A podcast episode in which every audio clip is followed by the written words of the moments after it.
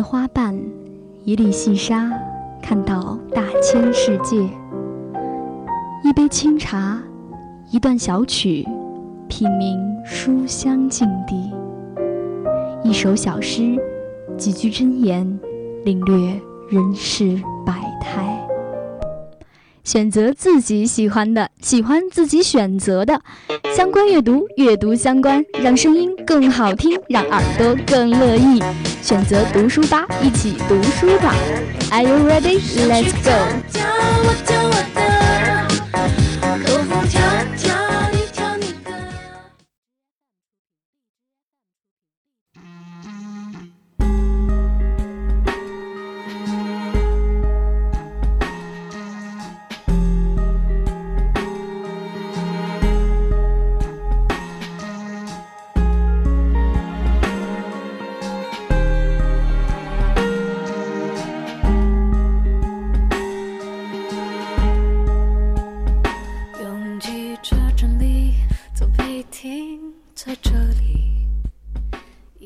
北京时间的十七点零五分，欢迎您继续锁定 FM 九十五点二浙江师范大学校园之声，这里是由雨辰带来的读书吧。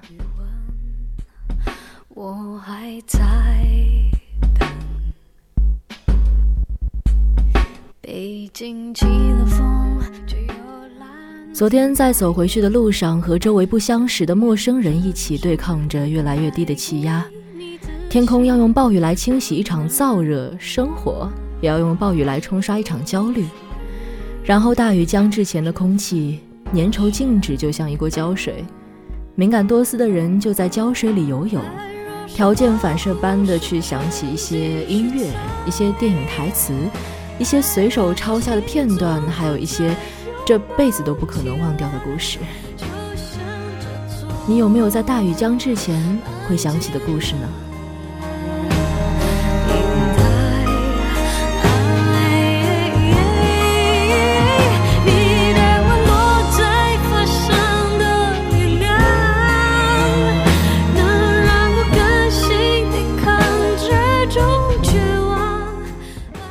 我今天要讲的这个故事怎么形容呢？嗯，像是一个身披雨衣、一言不发的人，站在大雨将至前的天地间，准备将雨衣包裹的汹涌感情一泻而空，准备用惨烈的雨声埋葬可以杀死人的悲伤，然后大风过境，天晴了。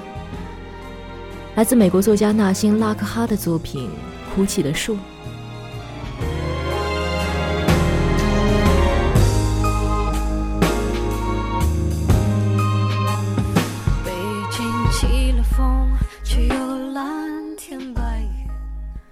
在疏通有道的板块，我们将重点盘点的是三本新书。昨天四月二号呢，也是丹麦童话大师安徒生的诞辰日。那今天在节目的最后，我们一起回顾一下中外童书的发展之路。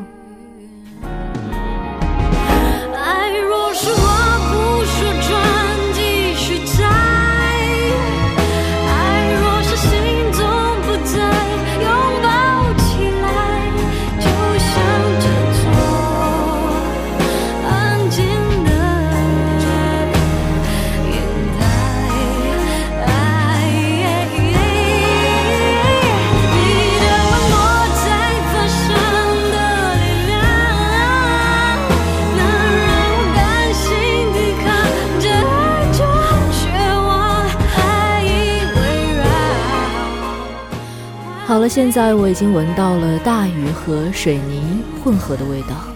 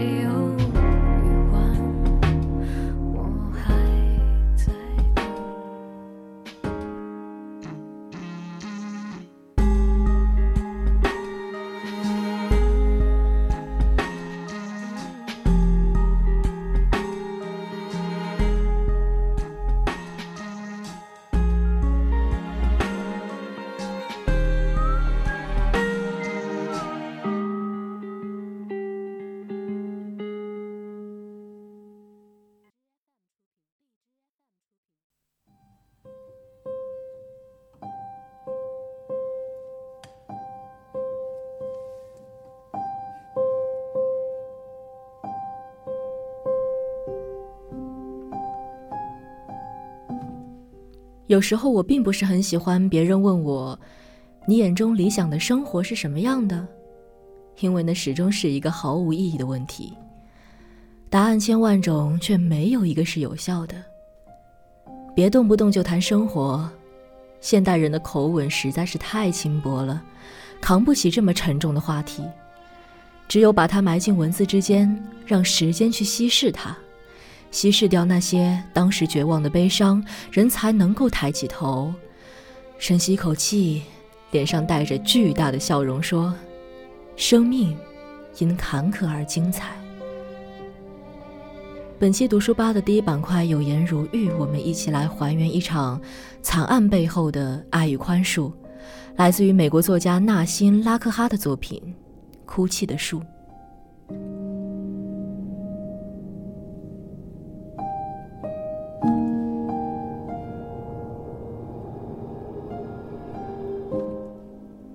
生活从不以完美的面目示人，不幸与伤害总会不期而至，所以无所谓理想的生活，但宽恕的意志总能给予沉痛的心灵以救赎。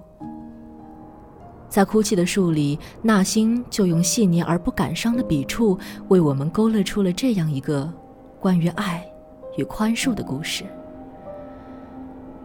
这个故事发生在上世纪八十年代。两个彼此相爱的少年承担了这个世界所有的幸运与不幸。故事里，少年薛普的生命终止于1985年5月6日。那场充满误会的枪击带来的不只是薛普的死亡，更是他的家人失焦的余生。面对儿子的死亡，艾琳终日沉浸在痛苦与仇恨之中，颓废度日。而丈夫奈特和女儿布丽斯也在同样怀着巨大的伤痛，等待迟迟未到的死刑判决。然而，出人意料的是，在日复一日的仇恨之中，艾琳开始疲惫。她决定释怀，并给被关在监狱十余年的凶手罗宾写信，却从此开始了两人之间长达八年的通信。信件的往来之中。艾琳渐渐了解并且宽恕了这个即将迎来死刑的男孩，甚至生出阻止死刑的念头。发现此事的奈特恼羞成怒地向妻子吐露了罗宾与薛普二人之间的纠葛，揭开了薛普不为人知的一面与惨案背后尘封多年的真相。艾琳试图为罗宾洗刷冤屈，却被罗宾拒绝了。对于早已心如死灰的罗宾。只有死亡，才能给他带来所期待的自由与解脱，而他，也早已准备好平静地接受死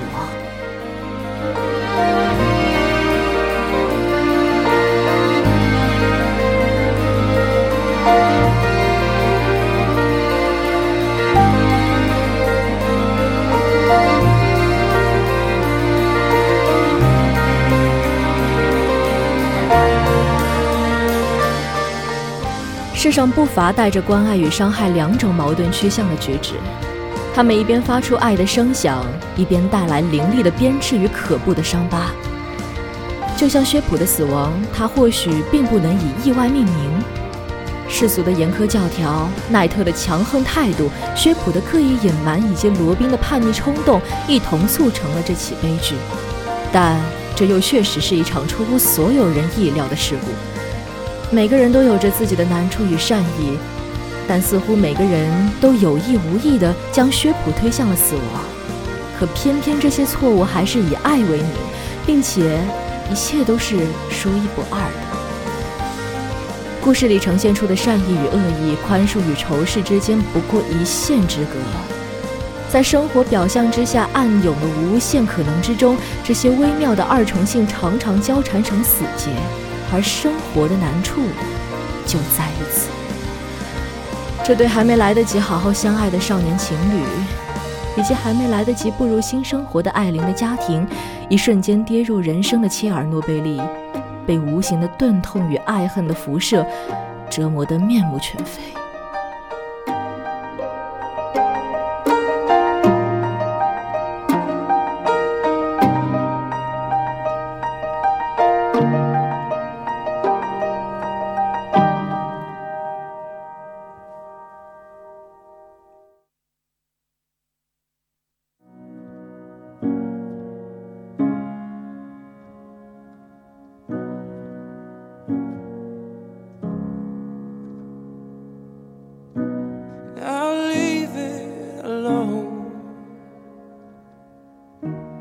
Back off if you want. Now I know that it's wrong, but you know where you belong. 面对着生活的苦涩和命运的捉弄，故事里的每个人都在以各自的态度艰难生存，而生活的真正面目其实正取决于我们的态度。艾琳的原谅看似突兀而又难以理解，但这何尝又不是她的觉醒？当颠覆认知的真相暴露在眼前时，往日的仇视与怨恨瞬间失去了意义，只剩下被虚无榨干的漫漫时光和难以愈合的创伤。宽恕是艾琳对充满不幸的世界言和的姿态，也是她为自己的余生攥住的微光。若艾琳未曾生出宽恕的念头，便不会在自己眼里的黑暗中摸索出温情与无奈。真相，也许将永远藏匿在雾影烟密之中，而他只会浑浑噩噩地将余生浸泡在仇恨、绝望与痛苦里，生生错过身边的一棵树、一只鸟，乃至一段回忆。而死刑的意义又在哪里呢？是对受害者的弥补，是惩恶扬善，还是悲剧的延续？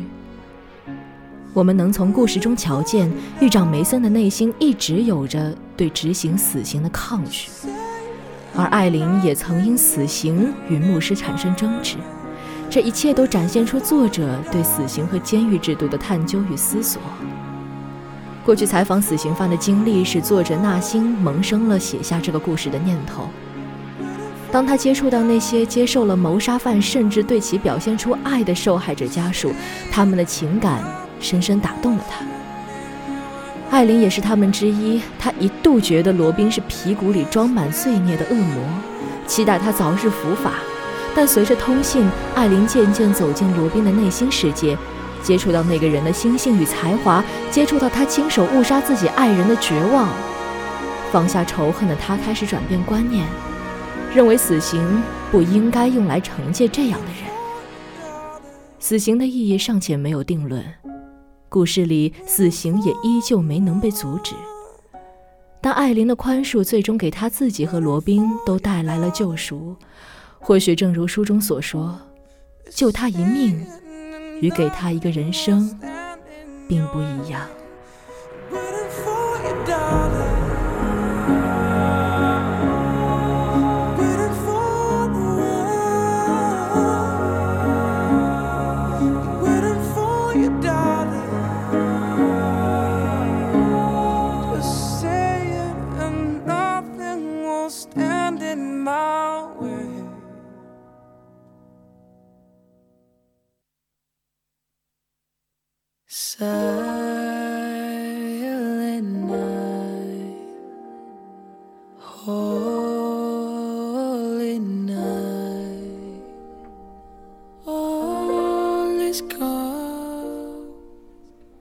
那是一个对罗宾来说无比残酷又无限温柔的一天。罗宾最后在刑场轻声吟唱起这首《平安夜》，祥和的歌声触动了在场的梅森和其他对死刑同样怀有阴影的行刑者。那种对待生命的温柔是一种极致的善意，仿佛能够溺毙过去所有的灾厄。故事最后没有所谓的正义战胜邪恶，只有宽恕与慈悲。于无声中拯救那些深陷泥淖的脆弱灵魂，而他最打动人的地方，正是于深切的悲伤与感动之后，用这种温柔告诉我们，如何去饶恕那些看似不可饶恕的罪。在通向天国的洁白道路上，也许两个少年能够再度重逢，只希望时间手下留情，让他们忘记在人间的一切变故。但是不要忘记黑白世界中的微光，不要忘记自己都深深爱过彼此，也不要忘记对方曾经给予的体温。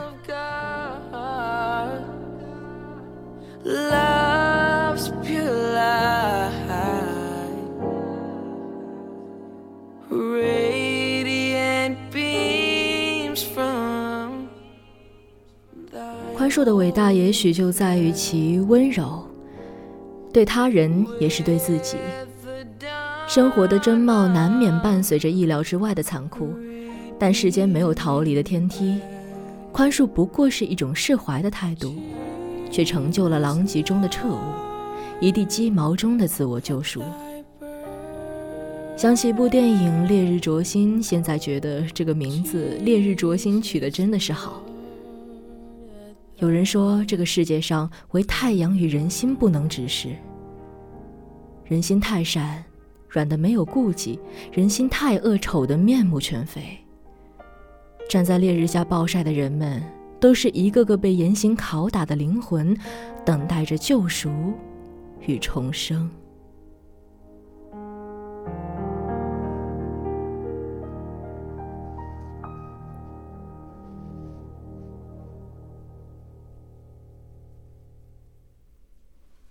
消化一下这个故事，马上我们进入疏通有道，围观本期新出炉的三本好书。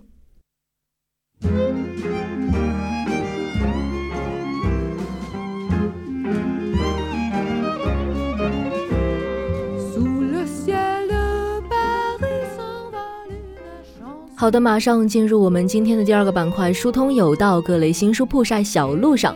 今天我们围观的三本好书分别是插图珍藏版的私语书《一些时刻》，还有吃瓜时代的儿女们。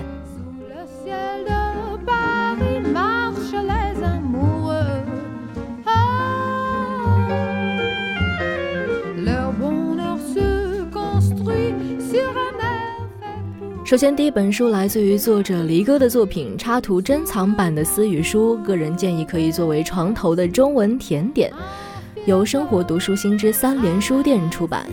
我想你一定也曾经模模糊糊的这样想过：你爱过一个人，在你面前打翻酒；爱过一个人，有点内八的腼腆的步子；或者你爱过一块缺角的玉佩，爱过一支已经写不出字来的笔。但是，帮你理直气壮地说出那些最私心的话的人，就还是离哥。这是一本私密的物语。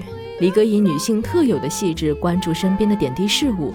包括微物、百合、深渊三个部分，写的都是日常微物、生活细节、日常小事、读书笔记，文笔绵密，深入肌理，广为读者称颂。他笔下的物品总是带有一种说不出来的活络气息，也不是因为写了很多的食物才有的丰满盈溢的烟火气，而是一种动态的忽远而近的呼吸的味道，就好像有那么一个朋友在你耳边给你讲一件事儿。古今中外，时空交错，全部凝成一股子力道，远近有序、活泼生猛的动态力道。然后你再体验这些物事，便伶伶俐俐地活起来，每一页都是活动的风景。离哥的文字写的都是细节、私物、小事儿，着眼点小，视角又很低，但是却七窍别致，语言灵动，给人以细密而柔软的感觉，带有离哥似的风情，令人沉醉。你会喜欢这个简单清欢的女孩子吗？她有着剔透敏捷的质地和绝妙的才情。这是一本一读就难以罢手的小书，相信阅读这本书会让你觉得醍醐灌顶。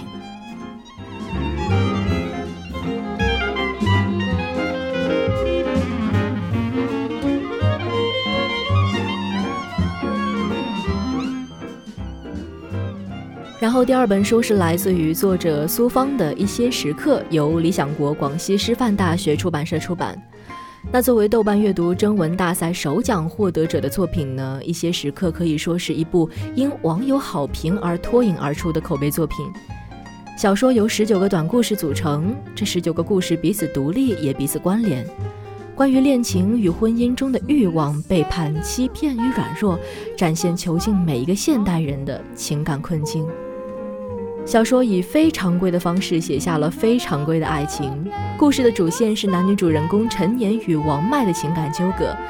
小说创造性的描绘了这一对主人公在平行时空里发生的不同故事，做出的不同选择，最终却导向相似的命运。他们像是为自己的人生按下了撤销键。重新设定每一次开始，在暧昧中试探、较量、纠缠、挣扎，却一次又一次的在绝望中走向永恒的毁灭之路。独幕剧式的场景，性感凌厉的语言，无法延展的故事，面目模糊的人物。苏芳打破传统意义上的小说形式，以其独特的视角和表达，描述那些别具一格的爱情形式。透过爱的背面，故事呈现出命运的错位与人性的弱点。那些看似平常的一颦一蹙、举手投足间，藏匿着男女之间不可言喻的情感暗涌。这部看似轻松的沉重之作，折射出的却是现代人的爱情困境。在我们飞速运转的生活与高效更迭的情感之中，错失、逃避、遗憾似乎都变得无足轻重。但苏芳的小说让我们重新认识到了现代人所处的情感困境和其中那些不可回避的丑陋。在每个故事的最后，我们不仅会看到自己，也会理解自己，甚至原谅自己。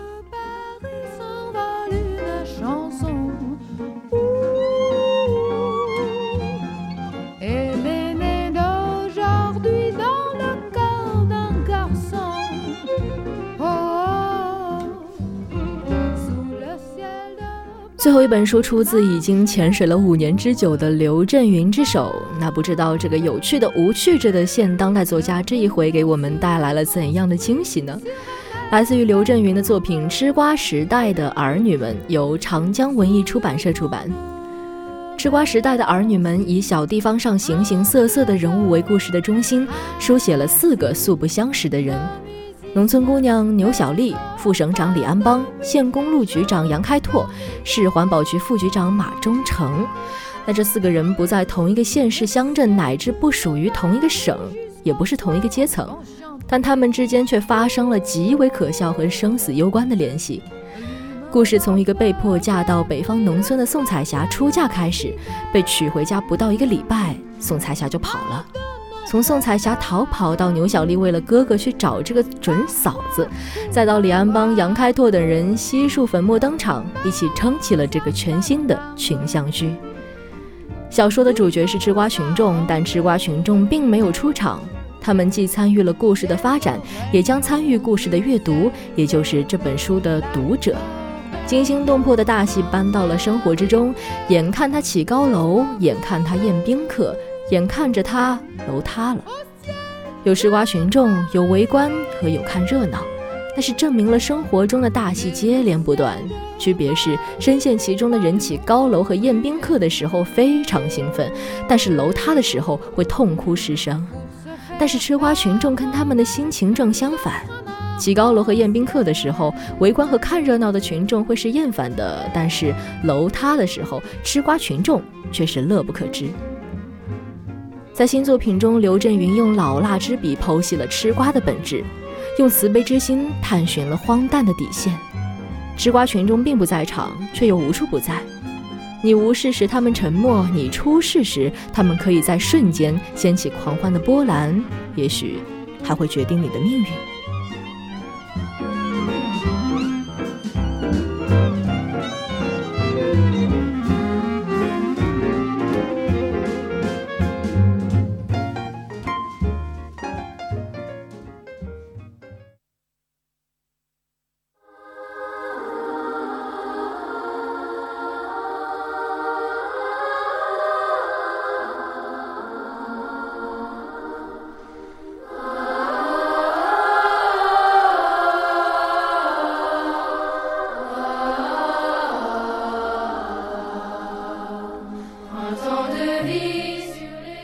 最后一个板块，观读有关于阅读不止于读书，我们一起来回顾一下中外童书的发展之路。花繁叶茂正当时。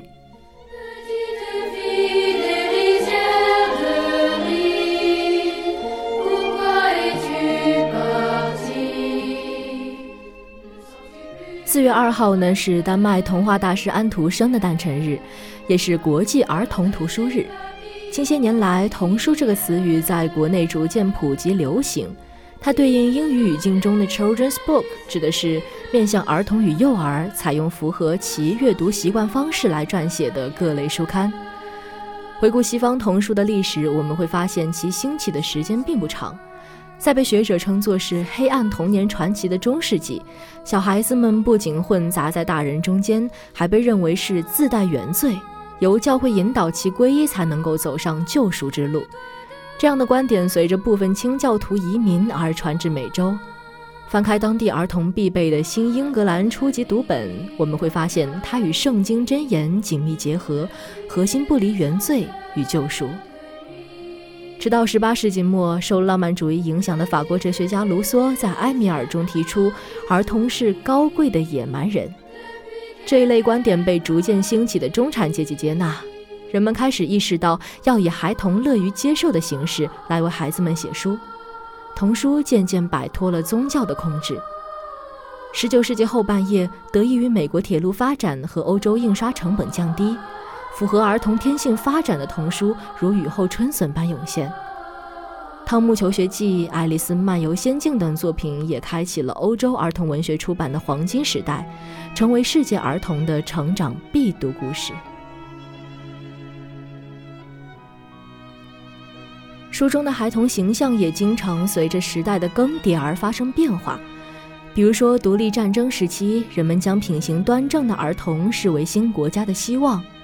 我们所熟知的小华盛顿的樱桃树等故事就是在此时诞生的。但这样的主角形象在南北战争之后却屡屡受到挑战。此时，小英雄汤姆·索亚以及 Huckleberry Finn 横空出世。这群喜欢探险和偶尔恶作剧的小男孩富有活力，作为书中的主角的他们，更像是身边活生生的孩子。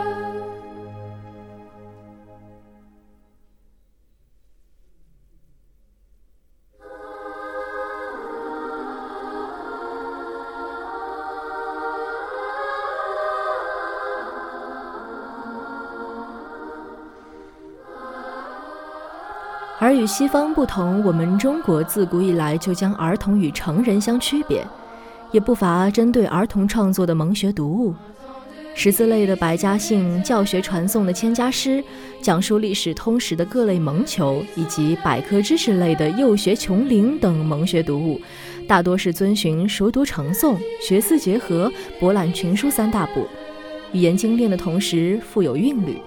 比如说，我们耳熟能详的《千字文》，开篇就以“天地玄黄，宇宙洪荒”这样高度概括的语言来展现出宏大的宇宙景观与其中的自然规律，读起来朗朗上口。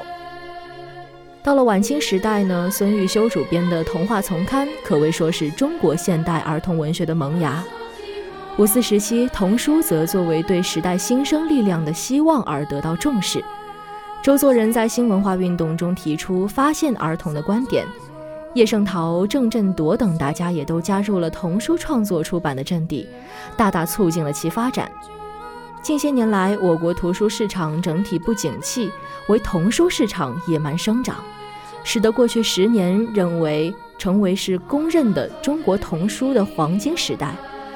童书出版的重心也从引入进口童书转移到花费精力培养国内优质的原创童书，比如说曹文轩的《草房子》，朱成良的《团圆》，玉荣的《云朵一样的八哥》，以及黑咪的《辫子》等高质量原创童书的出现，向我们预示着中国童书的黄金时代还将继续。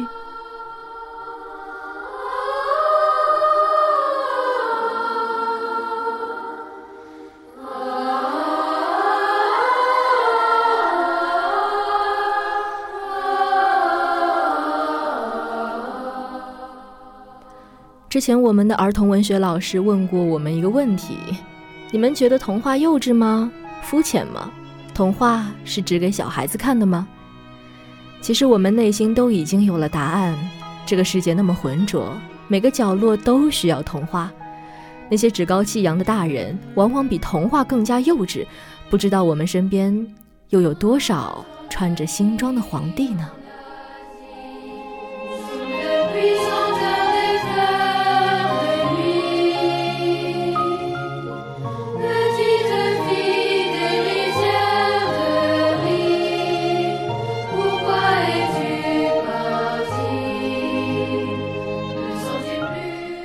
好，以上就是本期读书吧的全部内容。我们今天一起盘点了美国作家纳辛的《哭泣的树》。第二个板块疏通有道，一起领略了三本新书，插图珍藏版的私语书《一些时刻》，《吃瓜时代的儿女们》，还有最后的官读《花繁叶茂正当时》。我们一起回顾了中外童书的发展之路。我是雨辰，我们下一期再见，拜拜。